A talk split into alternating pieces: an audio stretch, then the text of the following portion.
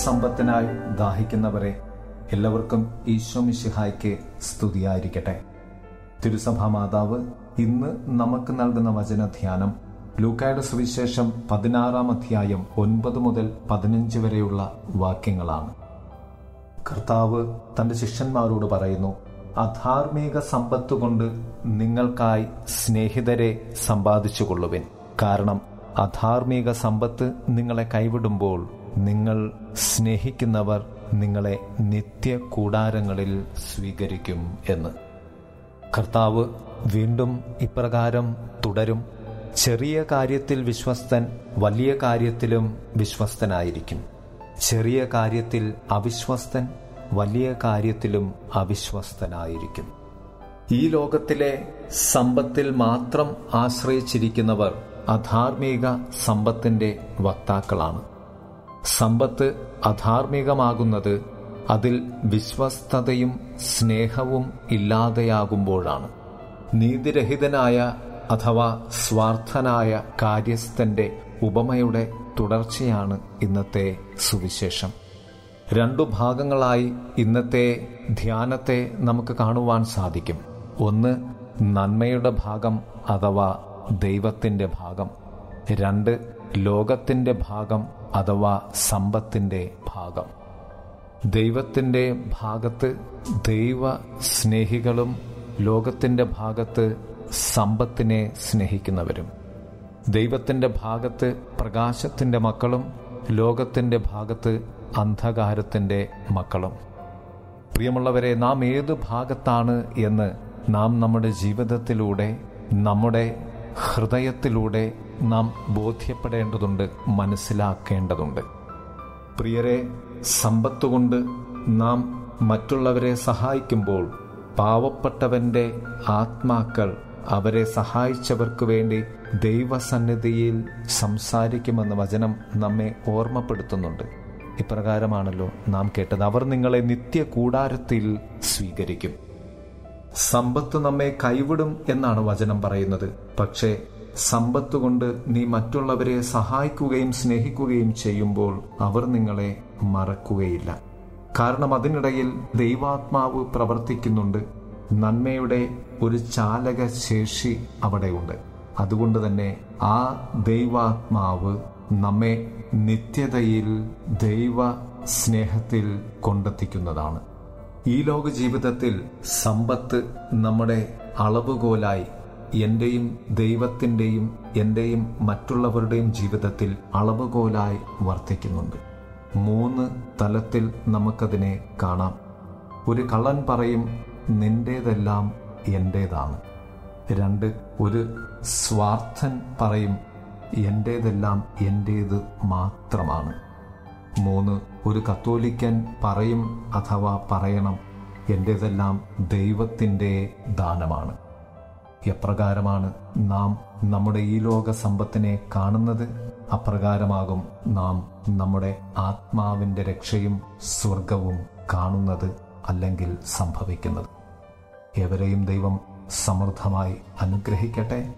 ദൈവം തന്ന ഈ ലോക സമ്പത്ത് കൊണ്ട് ആത്മീയ സമ്പത്ത് നമുക്ക് ആർജിക്കാം. ആമേൻ. എന്റെ സമ്പത്തെന്നു ചൊല്ലുവാ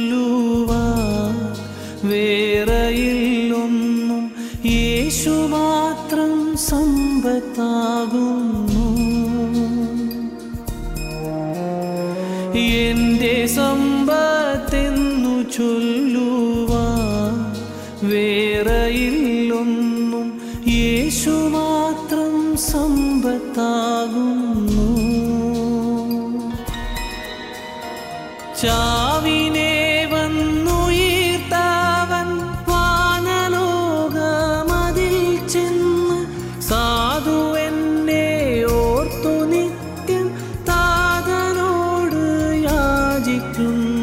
എന്റെ സമ്പത്തെന്നു ചൊല്ലുവാൻ വേറെയില്ലൊന്നും യേശു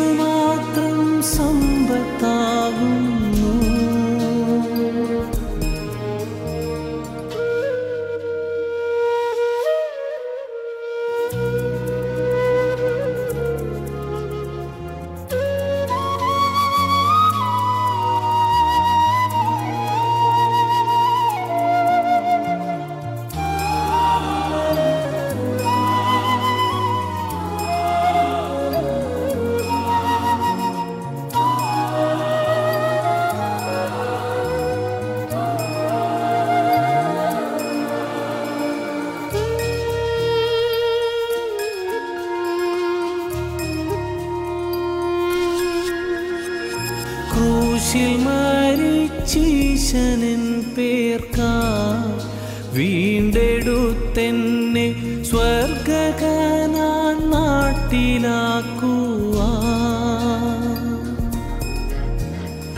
പാപം നീങ്ങി ശാപം മാറി മൃത്യുവിന്മേൽ ജയമേകി വേഗം വരാമെന്നുരച്ചിട്ടാമയം തീർത്താശ നൽകി തന്റെ പേർക്കായി സർവസമ്പത്തും യാഗമായി വെച്ചിട്ടെന്നേക്കും തന്നിൽ പ്രേമമാ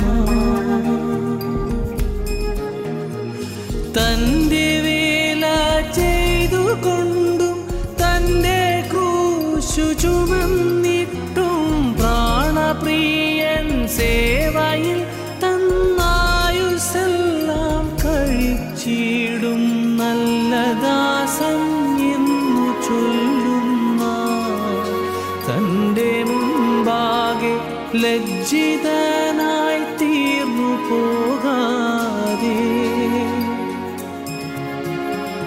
നന്ദിയോടൻ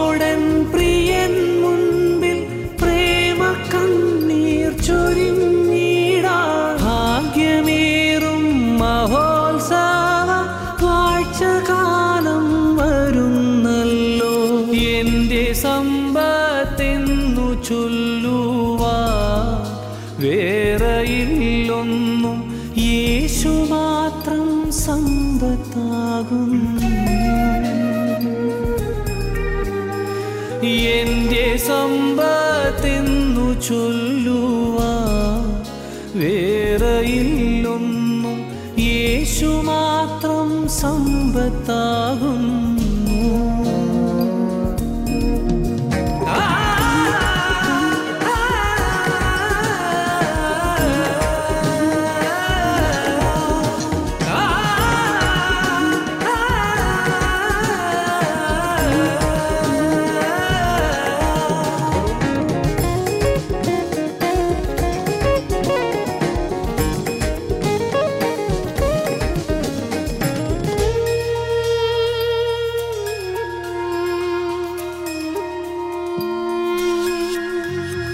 കുഞ്ഞാടാകും എന്റെ പ്രിയന്റെ സിയോൻ പുരിയിൽ ചെന്നു ചേരാൻ ഭാഗ്യമുണ്ടെങ്കിൽ.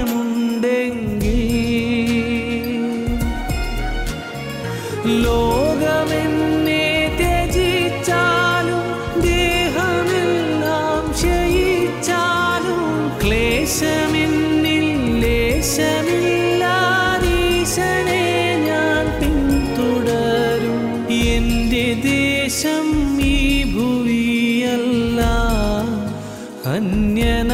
さ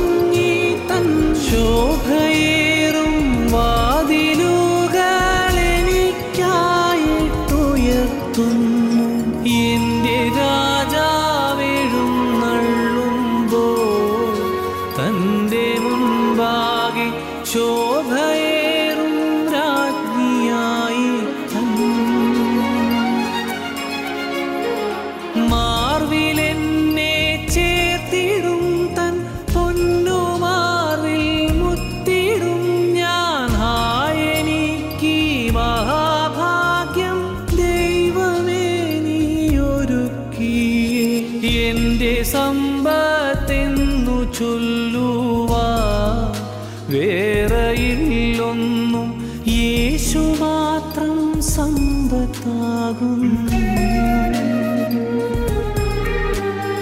എന്റെ സമ്പത്തെന്നു ചൊല്ലുവാ. വേറെയില്ലൊന്നും യേശു മാത്രം സമ്പത്താകുന്നു. ചാവിനെ